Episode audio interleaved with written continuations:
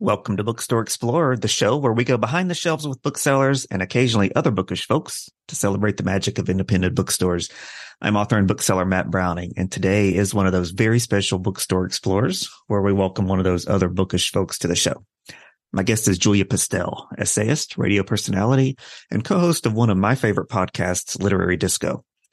I'm going to go ahead and label her a bit of a podcasting pioneer. Literary Disco has been around for over a decade uh, co-hosted by actor and filmmaker Rider Strong and novelist and critic Tod Goldberg. The three of them have opened my eyes to so many of what have become some of my favorite books.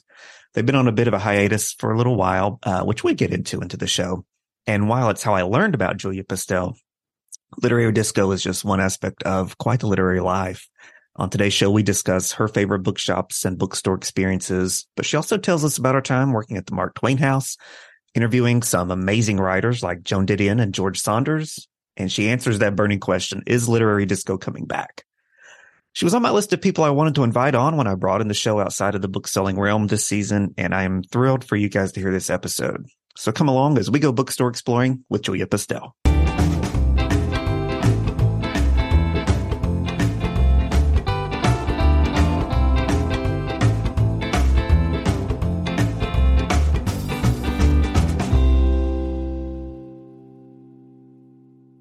Julia Pistell, welcome to Bookstore Explorer. Thanks for uh, joining me. Oh, thank you so much for having me on. The second best thing to going to a bookstore is talking about bookstores. So ready I'm, to rock.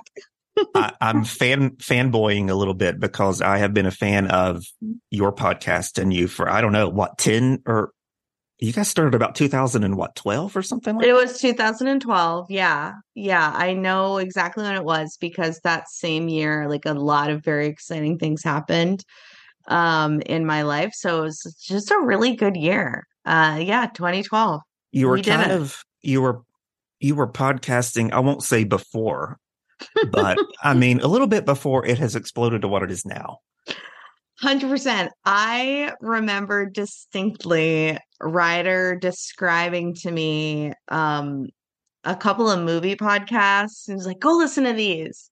And I only listened to one podcast at the time. And it, it was, I mean, it barely qualifies as a podcast. Is Hardcore History by Dan Carlin, which I'm still a massive fan of. But that's basically him audio recording his own history books. Like, so it this the current you know what you know what we can say is it was pre serial um and serial was like the moment that podcasts went bananas. So yeah we're pretty proud of our little shitty wordpress page. Um but yeah it's been great. And 10 years is quick when you're talking to your friends. I mean so i talked a little about it in the intro but tell us what literary disco is. Tell us a little bit about the show.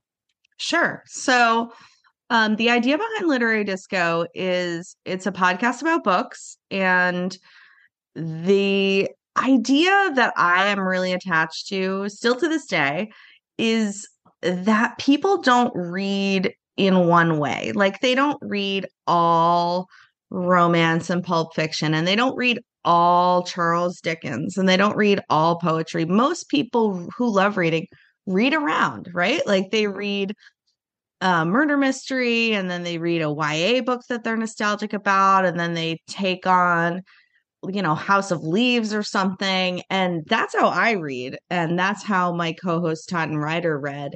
So we wanted a podcast that actually reflected that that reflected different kinds of books, different kinds of readers. And we also want to take on great books and less great books for fun um, and that was fun too. You know, we're not just reviewing, we're like actually reading and chewing on what we what we've just experienced. Uh, so yeah, we've done a lot. We also occasionally play games, um, which it's been a while since we've done that, but um, that's a good time. A little wait, wait, don't tell me vibe in there. And we also um, recently, the last few episodes we did, we tried to take really deep dives into specific genres and talk to authors. I mean, we randomly once interviewed George Saunders, which was like a life highlight. Seriously.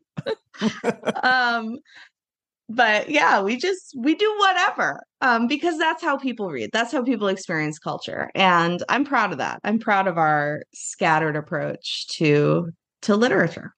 I went I went down the list of past episodes to try and pull out because you guys turned me on to a lot of great books that Oh, I either either had knew about and hadn't read or had never knew about. Train Dreams by Denis Johnson, Five Days at Memorial, great book. Uh, Tinkers, Lincoln and the Mhm. Bardo. Uh, speaking of Killers of the Flower Moon, which is becoming a movie. I know, so psyched. I did the Middlemarch uh, read with you guys a few. Oh my back. god, amazing. You Uh, are a fan. I mean, that was that was one of those books, listeners. If you don't know Middlemarch, it's about a million pages long, and it I was one of those. I had wanted to read it, and that gave me a good excuse. And what'd you think? Oh, I loved it. Of course, it's amazing. It's Yeah. amazing. So I know exactly hmm. how I know you want to jump in, but I know exactly how long Middlemarch is because this is one of my main COVID memories Mhm. because my COVID denial was so strong. Um, it's 800 pages, and we were like, we'll do 100 pages a week, uh, which is good pace for a really chunky novel like that. Mhm. And I was like, there's no way there's going to be eight weeks of COVID stuff. I was like, we're going to run out, you know, like people will be back to normal. And then we got to, you know, page 840 or whatever the end of the book was. And Little did we know. I was wrong. those days. anyway, you go, go ahead. so so let's let's dive into a little bit about about bookshops. Now, usually on these shows, I, I'm interviewing a bookseller, Mhm. but I've started with the second season to bring in other bookish folks hmm like yourself. So so let's go back to go back to your uh your upbringing, your past, and talk about um how did your love of books begin? My dad loved books, still loves books. Um, and there was pretty much a blanket rule that I could always get a book at a store, you know. Um, not like we were super rich or anything, but you know, my parents were gonna say yes to a book if I asked for a book. So I remember that. Um, but I don't really remember a time where I didn't absolutely obsessively love books. I mean, like these are very early memories for me being like really into Beverly Cleary, um, really into even like early readers, like learn to read books. I remember some of them really well. Um, and we also spent a lot of time tooling around like you know, antique shops with books in the back and yard sales with books in the back. And, you know, if books were around, we were going to make an attempt. And my parents also, when I was a little older, when I was like 11, my middle school was right next to the public library, and my mom mm-hmm. worked in a building next to that. And we would just, my friends and I would just hang at the public library, killing a couple hours till my mom got off work. Um, so I just spent a lot of time among books, like uh, always, uh, always. And I remember my dad reading me books every night, um, and like falling asleep, him falling asleep reading books because he was so tired. Um, so yeah, they were just everywhere, really like all around me. And I was very early, strong convert. And I remember I was just telling my niece this. This is such a random fact. I, I feel I feel in my memory my teacher reaching. It was like every kid got an award at the end of second grade, and Mhm. my award was reads the most animal themed books. just very into animals, so I just I just drank them up. Yeah. what are some of your earliest memories of bookstores? Mine was I a chain. remember. Yeah. Mhm. What chain was yours? Walden Books in the mall. Yes, I was just gonna say mall. So I'm from Yep. New Jersey. Um, so going to the mall is like an activity. We've all seen mall rats, I hope. Mhm. Um, and there was a I'm totally blanking on this chain, but it was like a very small chain in the mall. And I I can see it in my mind's eye at this moment. Um, like picking out Sweet Valley Kids books at this mall bookstore or Saddle Club, which was a series about girls who rode horses. Um, they had like all the nice shiny series and I would go and carefully pick out my mall books. You know how it is. Mhm. yeah. So Yeah. I think that's my earliest bookstore. And then like on vacation, and I still do this, you know, if there's a, a bookstore in like a cute little vacation town, Mhm. we are going in. That is that's a rule. That's a rule. So bookstores in Cape Cod and Maine, um, that I still go to, to be honest. Um, those were also places where we would really like, you know, kill an hour and just hang Mhm. out in there. Well, that's how this project got started. It was a hashtag when I would travel. You know, instead of- Amazing. Instead of hunting out the restaurants, I would hunt out the bookshops. Gotta do that, it. That kind of the pandemic transformed it into a podcast since I wasn't able to go anywhere. Great. so now, where do you live now, and what are some of your neighborhood favorite bookshops?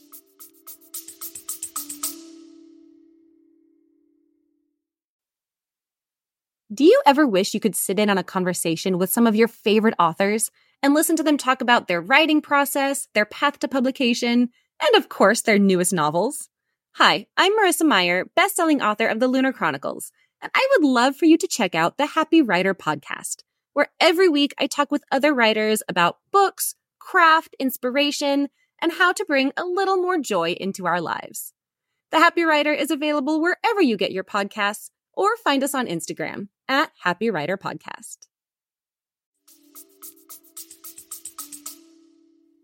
Yeah. So I live in Hartford, Connecticut. And all right, let me. So before I lived here, I lived in New York City. Now, this isn't recent. I lived in New York in 2007 and 2008. But I would go to bookstores there so obsessively that McNally Jackson, a great bookstore, um, offered me a job just because I was physically there all the time. Um, but I moved away uh, right at that time. But um, So you didn't take the job? I didn't. I totally should have. I I mean then I wouldn't be here. But I'll tell you this is my most um thrilling bookstore relationship. And the minute you wrote to me, I knew that I had to tell you about this. Um and I have to connect you with my friend. Um so I worked downtown New York um and I was like a 5 minute my office was a 5 minute walk from 3 Lives and Co which is a really popular, super tiny bookstore um, in the city. And I love this bookstore so much.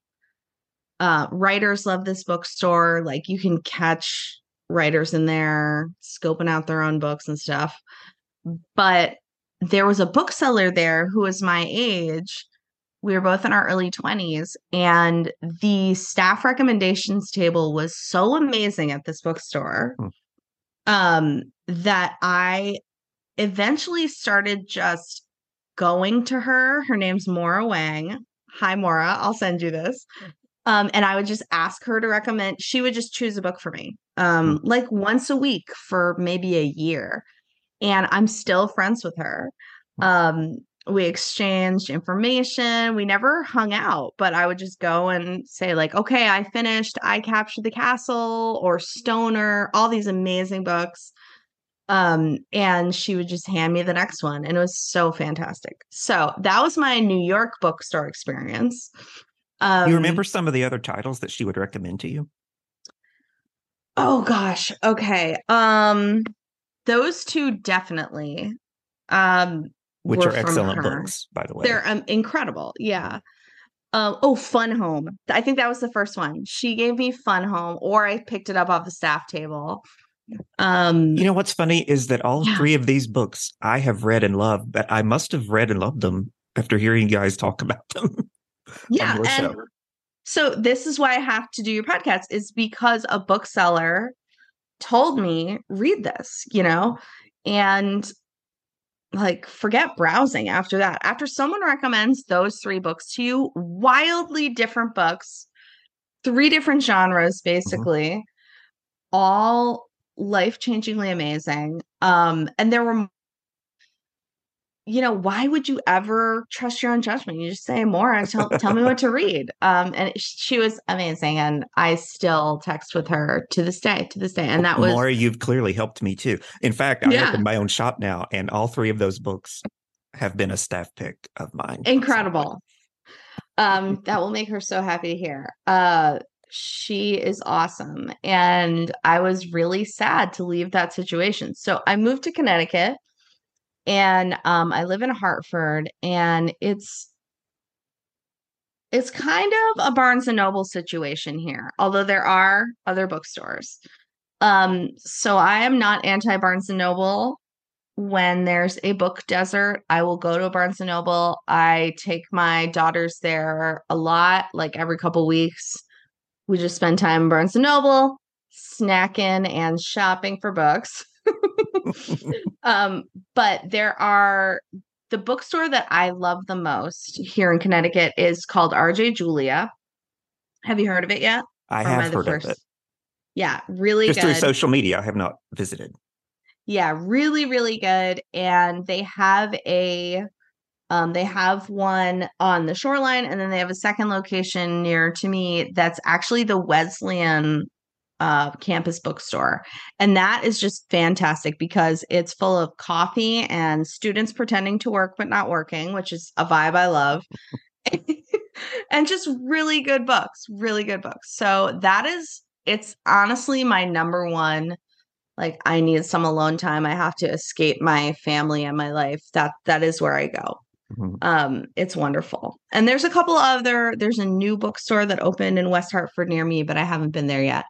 Um, and then there's a black owned bookstore called Key Books that's really good that I've experienced at like fairs and stuff. So there's a few. Um, and we all try to support them as much as possible. Um, but it's not the same as like, you know, when you go to Portland or when you go to New York or even parts of Maine, I'm like, oh man, I want this. I want this. Like so many bookstores everywhere, and that you could just manifest them in your mind. Be like, I, ho- I hope there's a bookstore in this down- downtown, and there it is. in Connecticut, that's more of a Dunkin' Donuts experience. You can find a Dunkin' Donuts anywhere you want. what are what are some shops that stick out in your mind from your travels to other other states? Um, there's one I totally should have prepared this. Okay, so my family recently moved to Bath, Maine, and they have a fantastic bookstore in downtown Bath. I'm gonna Google it while we talk. Okay. Um, and that is that's a new favorite of mine. They have great kids books, which is very important to me right now. um, I love Powell's books.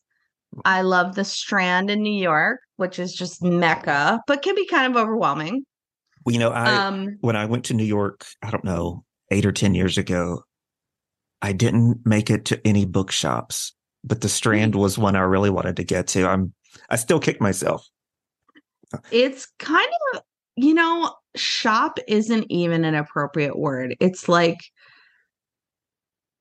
I don't even know. It's it's like a IKEA of books, but used books. It's so huge and whole rooms of you know, true crime and things like that. Just really the amount of books is so uh, incredible. So size wise, um, compare it to Powell's because I've been to Powell's a few times in Portland, and it's massive. You know, they hand you maps when you walk in. Yeah. Um. Probably about the same number of books, but the rooms in the Strand are humongous. Like okay. you feel like you're walking into the Vatican or something. It's the Vatican of books. Um, okay, so the bookstore in Bath, Maine, that's really great is called Mockingbird. It's really simple, but mm-hmm. um, just great selection. So the simpler, smaller bookstores are often really good because the booksellers have to like pinpoint exactly what they want in there, mm-hmm. um, which is nice. And then um, we recorded a literary disco episode in the last bookshop, I which I that. really yeah. loved. In LA. Yeah, in LA. Yep. Really cool shop. Yeah, great I need shop. to get them on here. yeah, totally. Let me ask you this because I once went into a bookshop in DC and I was explaining that I do this, and the the bookseller asked me, What do you look for when you walk into a bookshop? Mm. Thought, what an interesting question. So, what do you look for when you walk into a bookshop?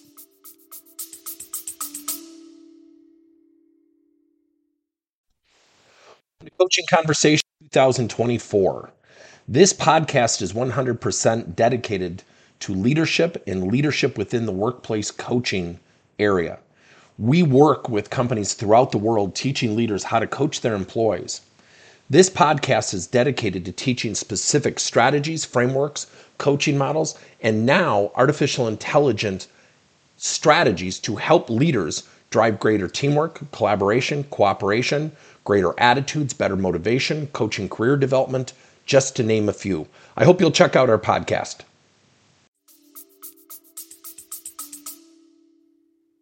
I mean, I kind of teased it, but staff recommendations, I'm like going to the staff recommendation area for two reasons. One, if I see books that I like in the staff recommendation that I'm like, okay, then this is, then I understand that I'm in a place that might have some overlapping tastes with myself.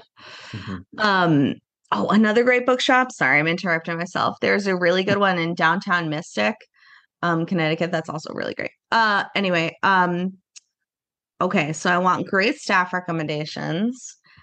I like a place to sit if I want to read like i prefer like a table situation so i can stack up some books and aggressively browse them um that's always fun um but really yeah i try to i try to meet the bookstore where they're at and go in with no expectations it's kind of like a treasure hunt like oh what am i going to find in here and what's this bookstore going to reveal to me that i haven't seen before because i have a couple of thousand books here in my apartment. Um, so finding a new favorite book is really very exciting experience. That was kind of my answer to her. I, am looking for whatever it gives me, you know? Yeah. And I, I will take what comes. Mm-hmm. Now, I always ask this question to booksellers, and I, I've modified it when I'm when I have a guest on who's not an actual bookseller. And but I have listeners tell me I love when your your guests tell us their favorite books to recommend to customers. So if you had a bookshop, what were what would be some of your go-to staff pick choices that you would love to hand sell to customers? That is such a good question because it has to be a book that isn't so generic that it's boring, but could probably appeal to a lot of people. So when I don't know how you feel, but when people ask me, they'll be like, "Julia, you love books. Recommend me a book." I'm like, mm-hmm. "Okay, you gotta uh, do a, a personality question. profile." yeah. um, but some that are coming to mind that I think a lot of people love um, are Circe by Madeline Miller. Mm-hmm. Um, I just at this Mystic bookstore last summer picked up the comic series Paper Girls. Have you read it? No. Mm-mm. I think I never got to yak about it on the podcast because that's when we were doing other stuff. But um Paper Girls is such an interesting graphic novel. Um really great. Like if you like Watchmen or Stranger Things, but you wish it was more about teen girls, you'll love this. Okay. Um, really good, really good. Uh, let's see, what else would I recommend to anybody? I have so many favorites. Oh, you know who I'm really into right now? Um, I've read every single book that he's written in the last couple of years is Anthony Horowitz. He does murder mysteries. He took over, not took over. He was allowed by the Sir Arthur Conan Doyle estate to write Sherlock Holmes mysteries. Really? Okay. Which is a big deal. Like they authorized him to write a couple um new Sherlock Holmes books. So he did that and they're great. I read those. I first. love the Doyle books. So I and I've read some that other writers have written, but yeah, so his. he wrote Moriarty and then House of something. Um my brain is gone. I have kids now. Words fly away. Well, I know Um, of Moriarty. I know of it. yeah. I just haven't read it. Okay. So he did that, but then he wrote the he has these two other series. Um, one is he writes a mystery within a mystery. So it, it's literally two books. Um, so someone like discovers a manuscript and that's a mystery, but the person discovering the manuscript is also solving a mystery by reading the book. Hmm. Um, so kind of like an escape room kind of vibe, but they're actually all of these things sound really cheesy, but they're very, very good. He's such a good writer. So I would recommend him very highly because it's very accessible as subject matter, but the quality of the writing is incredible. So yeah, those would be my top three today: Circe, Paper Girls, and anything by Anthony Horowitz. I love how you tacked on the word today because mine changes all the time. Uh, whatever is nothing's in my eyesight right now, but um, if something was, it would make the list. Well, I was going to kind of back up and talk a little bit about something that you used to talk about on the podcast quite a bit. You used to work at the Mark Twain House, correct? I did for a I long mean- time. Tell us a little bit about that experience. Yeah. So the Mark Twain House is a historic house um, in Hartford. A lot of people don't know that Twain, of all the places he lived, he lived around the world, but of all the places he lived, he lived in Hartford the longest. He lived here for 17 years, and he lived here at the height of his fame and wealth and happiness. Um, which is that, and the happiness part is significant. Um, so he has a mansion here. Um, it's absolutely beautiful. It is decorated in such a cool, interesting way. And then there's a museum built next to it. It was built before my time, but the museum is not incredibly old. Maybe like 20-ish years old. Don't quote me on that. Um, but yeah, I worked, I came in as an intern um to learn marketing. And then I ended up founding the writing a whole like set of writing programs. So my boss who was in charge of marketing and programs would bring in writers. First it was local writers, then the writers got bigger and bigger as we got some momentum going. Um and we got a chance to meet and interview some really amazing writers who love Twain. I mean, Twain is so important to American history and literature. It really like can't be overstated. He's kind of the inventor of stand-up comedy in America. Um, he's written in every genre from uh, everyone knows his fiction and nonfiction, but there's poetry, there's playwriting, there's some really weird shit. Um, he just did a ton. So there's a lot of material to work with with Twain and super interesting. His next door neighbor, like you could throw a rock and break a window, um, was Harriet Beecher Stowe, who wrote Uncle Tom's Cabin. Really? Um, they were there at the same time. She was older, but they knew each other. So it's called this little tiny area in Hartford is called Nook Farm. You can visit both um, historic houses at the same time. And working there, I mean, it was an amazing experience. It is a hundred percent why I do anything cool today is just sort of accidentally walking into this internship and given a lot of agency to interview people and work with writers and create writing programs. Do you have a favorite. Mark Twain piece of writing, book, or whatever? Oh gosh. Um lamest answer, but I mean I love Huck Finn. I it is so wonderful. And as a nonfiction memoir person, the the way, even though it's fiction, the way that the voice is living in Huck is so cool and wonderful. And you know, you can learn a lot about voice reading Huck Finn. Um, I also really like his short nonfiction pieces that he got famous on, The Innocents Abroad. Um, he went on like cruise ship, a cruise, you know, in the 18 whatevers. Um, so really like a, a European tour, but there it's really mocking Americans who are tourists and it truly holds up in I have that on my way. shelf and I have not read it. So It's good, yeah, and you don't even have to read it cover to cover. That's definitely a like it's a column. So pick Mhm. it up and read a little bit here and there. Um, but right now, actually, I'm working on reviving. Um, we did a program called R Rated Twain, taking out um, a bunch of his like really R rated stuff and putting it all together as like a stage reading. So I'm reminded of his very weird thoughts on like sexuality and like his absolute hostility towards Jane Austen, um, which is hilarious, you know, very hilarious, but very mean. So yeah, I've got I've got that on the mind just this week. Yeah, I was in talking about Twain being everywhere and so important. I was in Bozeman, Montana a few weeks ago, walking down the street, and there's a Twain statue just sitting on a bench. I would love to know how many Twain statues there are because I've heard a version of that story more times than I could possibly tell you.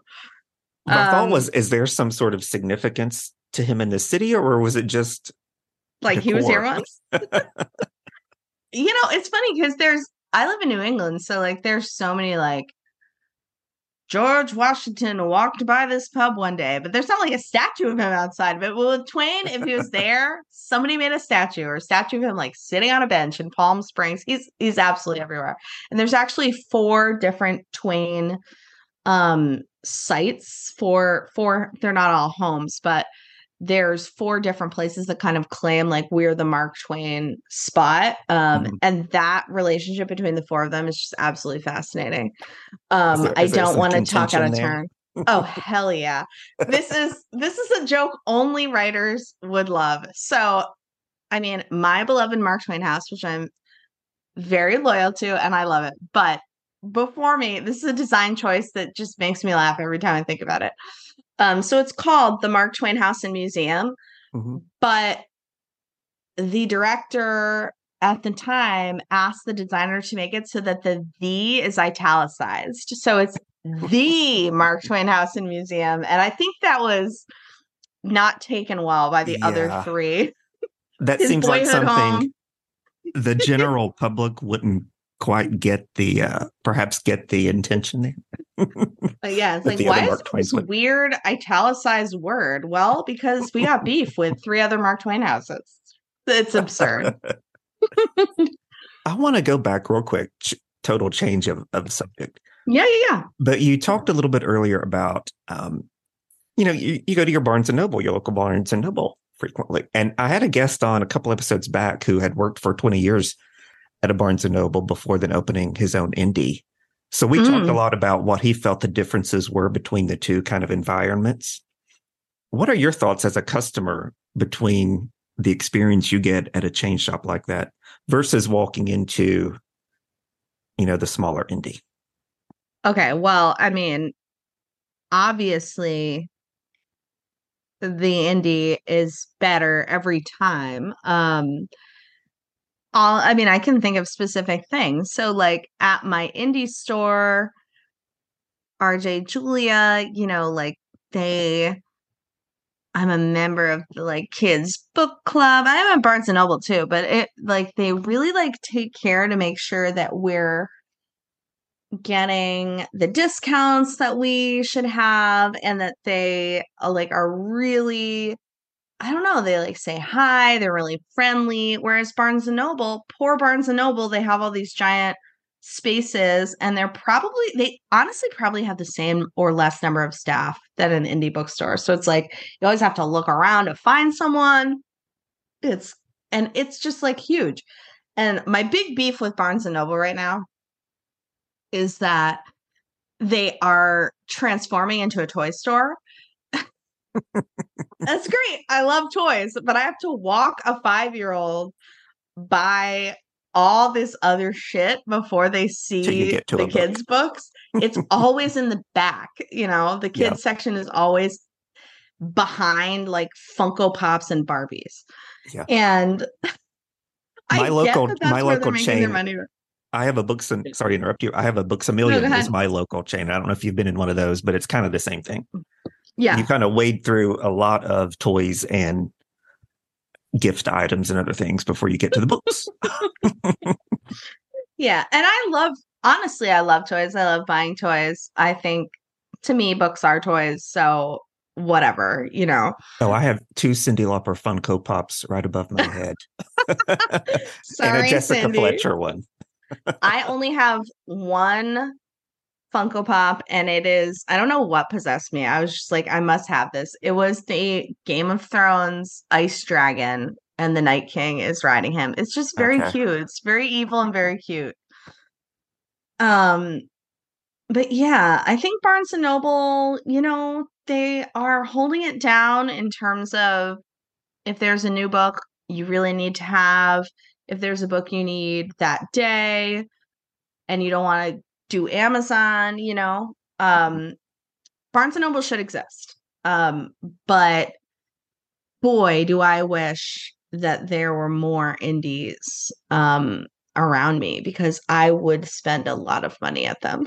Well, I mean, quantity alone, shops like your Barnes and Nobles and Books a Million just Yeah, they're going to they're going to win out in that comparison most Yeah, of the and they- to an they also are this is also important um they're powerful um Mhm. i had a friend whose book um, my friend is megan mayhew bergman and she's written some absolutely incredible short story collections and her first one birds of a lesser paradise was a barnes and noble pick and it really like launched her in an amazing way um and she was just i think really grateful for that experience so, you know, good for her. That's amazing. And we should have, I'm always of the belief that like more is better. It's not a zero sum game. It's not like all people will only shop at one bookstore. Obviously, book lovers get around, as evidenced by your podcast.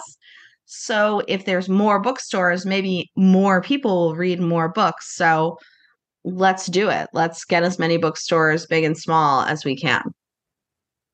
I don't know that I've gotten discanted on the podcast before, but I I did a book about the Golden Girls, and Barnes and Noble was a big supporter of it and a big stalker of it. S T O C K E R. Um, and but here's the difference. I did a lot of indie bookshops promoting it, and the traffic and the sales were so much better than the chain uh, events. That is so cool. I love Yeah. that. And I think it was because at the Barnes and Noble, or yeah, it was Barnes and Noble, you're kind of, you walk in and you're surrounded by things to see and experience. hmm And my little table, even though I was right in the front door, people got lost because their eyes were going elsewhere. I think Yeah. that was, I think that really affected that experience. Yeah. And anytime that's so interesting. And like the emotions of writers and people who make books is a really fascinating topic to me, having worked with a million of them at the Mark Twain House. I'll put a pin in that. But I also think that when you go into any chain, like I could go into any Target, right? And like have an expectation of exactly what I'm going to do and buy Mhm. And like anything deviating from that, I'm kind of like, but I'm here to buy baby formula and Halloween candy. Yeah. Like what what's happening here? But when you go into an independent store of any kind, you're a certain you're in a certain mood, you know? You're like, "Ooh, I'm first of all, you're into yourself. Let's be real. You're like, I support local books. I support small town." so, you're in an elevated place. Um that I I'm into. I think everyone should be very proud of themselves when they support local. Um, but you're also, I think, more open-minded. You know, you're like, oh, I'm gonna find something unusual in here. So encountering a human being is gonna be a lot more fun in an indie situation than when you're like, every Barnes and Noble is exactly the same, and I'm here for that experience that I'm familiar with and that I feel comforted by. You know, That's very true. I guess I hadn't thought of it that way before, but you're right. I mean, if I go into Target and something I'm looking for has been moved, I mean, just You what do I do? Yeah, yeah. And I think for me, finding the Barnes and Nobles around me in Connecticut, like moving from New York to Connecticut is a jarring experience no matter what. It's just a fact. There's even an I Love Lucy episode where they moved to Connecticut and Lucy starts sobbing. And I watched that the day I moved to Connecticut and I was like, what am I doing? Um, but you seek out these chains to feel like, okay, I have my bearings here. hmm Um, and that's does that make me a basic bitch? Totally. But that's reality. And that's a lot of people think. Um, but yeah, so let's for a second, let's get back to writers' emotions. You know, like I Yeah, you put a pin in that a second ago. Yeah, I really learned over my time at the Twain House that some writers, big and not big, are super amazing and into events and signings. And other writers, it's like, why are we torturing them, them do this? Um, and it it makes me sad that we um ask this of writers. Like they do this you know, hard, solitary inner work. And then we literally make them parade around America for like months, you know, meeting people who are not always kind or friendly, um, signing books all day. That's tough. That's tough. And some people love it. I would love it, I think. Um, and some people just have to work really hard to pretend to love it. Well, you gotta be, a, feel for l- you gotta have some tinge of, of, you gotta be a bit of an extrovert to some degree. And I think a lot of writers maybe aren't because it's such Yeah. a solitary experience.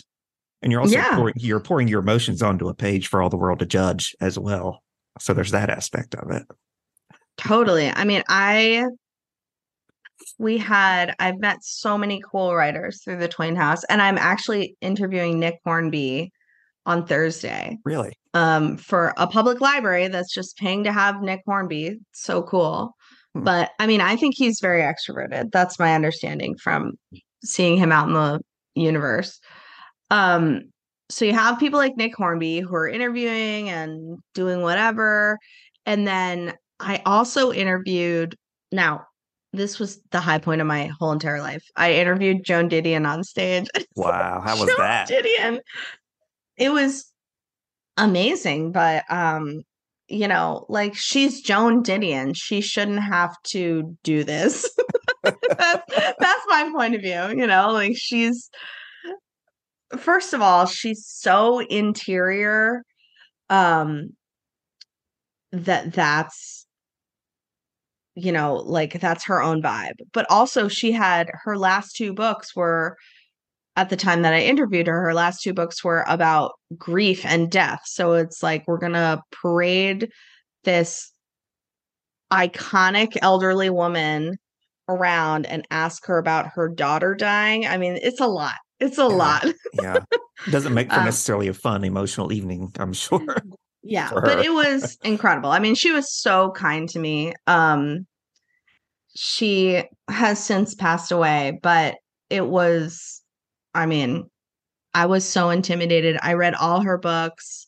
I had already loved her which is why i was the one who got to interview her. Mhm. um and only a week earlier i interviewed judy blume too. So those two back-to-back events were just huge for me. That- um and just a lot of fun a lot of fun to do. I have some of the big authors that I have seen interviewed that were really, really great at it were Neil Gaiman, oh yeah um, R.L. Stine. i met him he's And- so nice This one surprised. Well, it didn't surprise me that he was entertaining because he is an entertainer, but just the fun I had. Henry Winkler, you know, the Fonz, oh yeah writes middle grade, uh, middle grade fiction. that is so cool i did not know that i would love I didn't either. him. He came to our book festival here in my in my city a few years back, and I thought, huh, okay. I think he has a memoir actually coming out uh, soon. I think, cool. Yeah. i was a big happy days girl when it was on nick at night. Um i've seen a lot of happy days. Um the author that i think is that i would most want to spend time with again is george saunders. He was so kind and like present. He's a teacher so you know a a lot of writers are teachers, but he's like a teacher, like uh his calling is teaching. So even though he is such an incredible fiction and nonfiction writer, um, he just likes talking to people and he doesn't talk down to people. He's wonderful. Yeah, that episode you guys good. did with him was really, really enjoyable. Yeah, because he's nice. Being nice is um a really important quality. Yeah, it's. I wish more people knew that. Yes. So as we come to the end of these conversations, um, I always I always ask this question.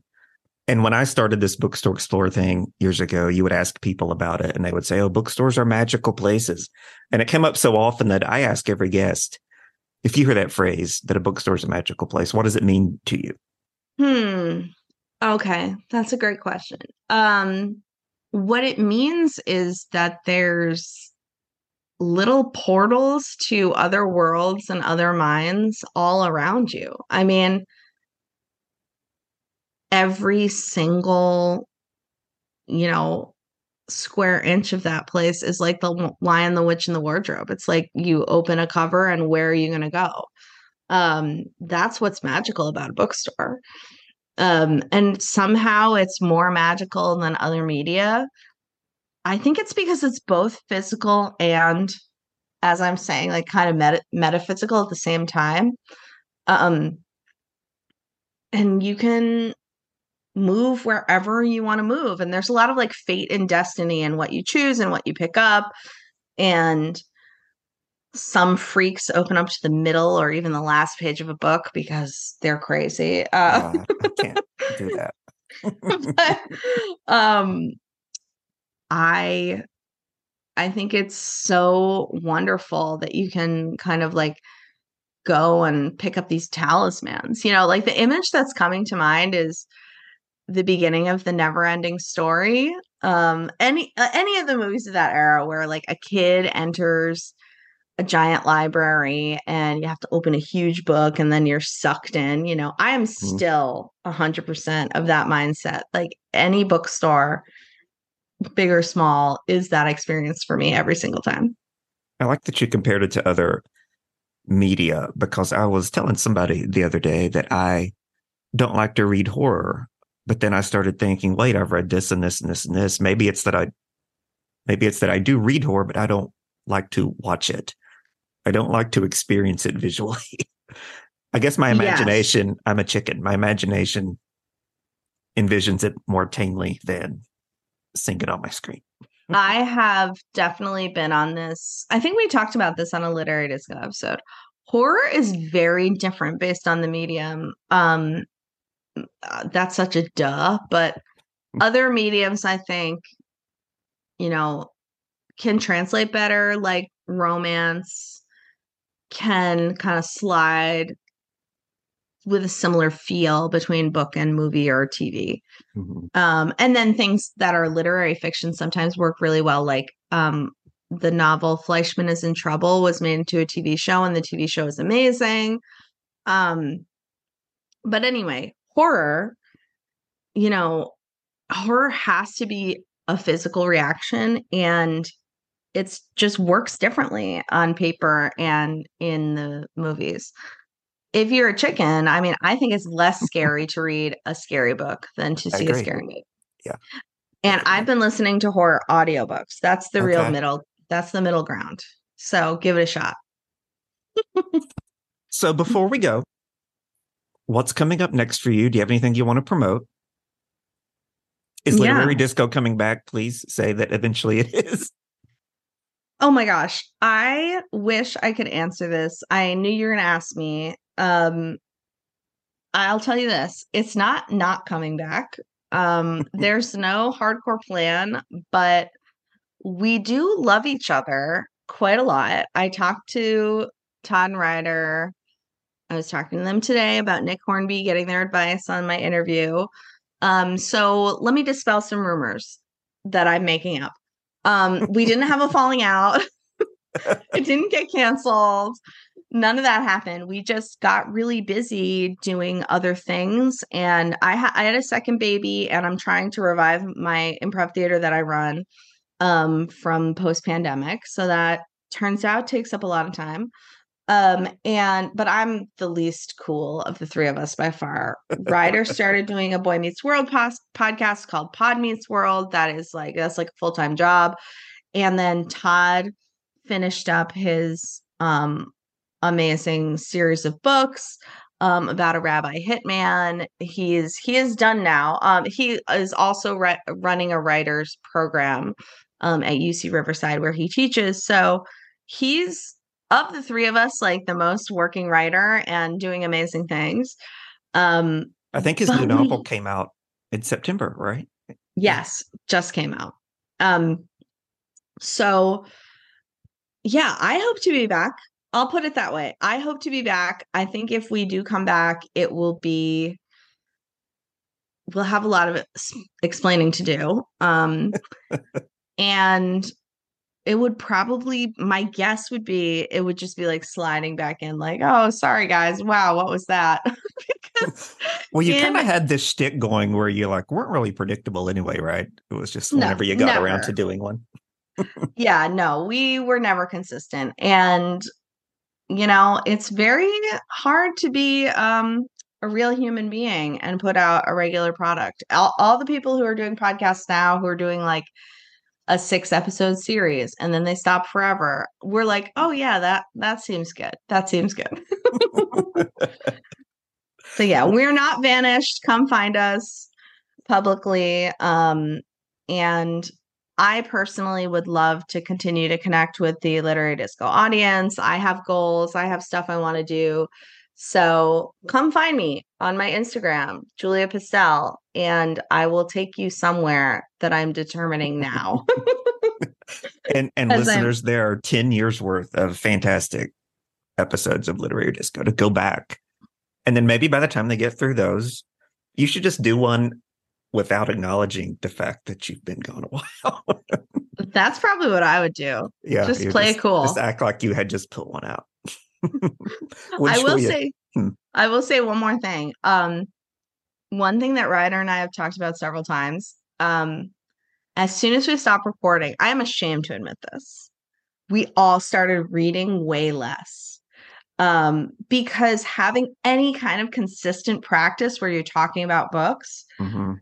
makes you read, you know? Um and it didn't feel like I was reading so much I couldn't live or something before. But everyone who loves books should have something like a podcast, a book club, even just like a library meetup. And like some cool bars are doing like a silent reading club where you just go Yeah, and I've drink and read by Mhm. yourself. I'm so Sounds into that. perfect for me.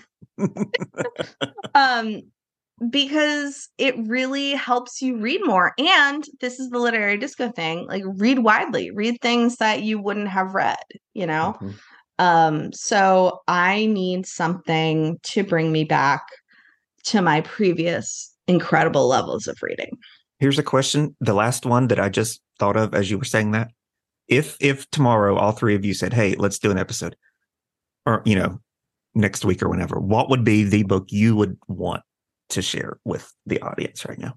mm, Not to put you on the spot or anything, but you know. yeah okay let's see um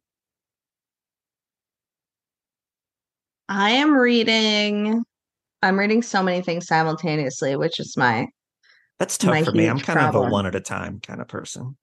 that's i admire that i've got like all these half dead experiences everywhere um i was reading i need to finish this a really really good book called american wolf about the history of wolves in yellowstone national Hmm. park nature writing nonfiction so cool and interesting um that is definitely what i will finish before we ever do an episode again.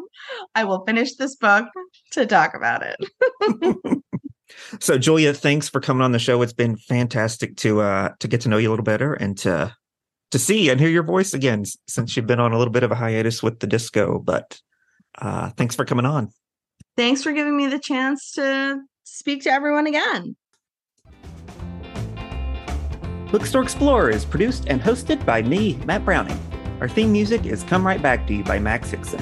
You can follow all my bookstore explorations at bookstoreexplorer.com or on Instagram and Facebook at Bookstore Explorer. And follow us on Twitter at BookstoreEXPLR. Thanks for listening.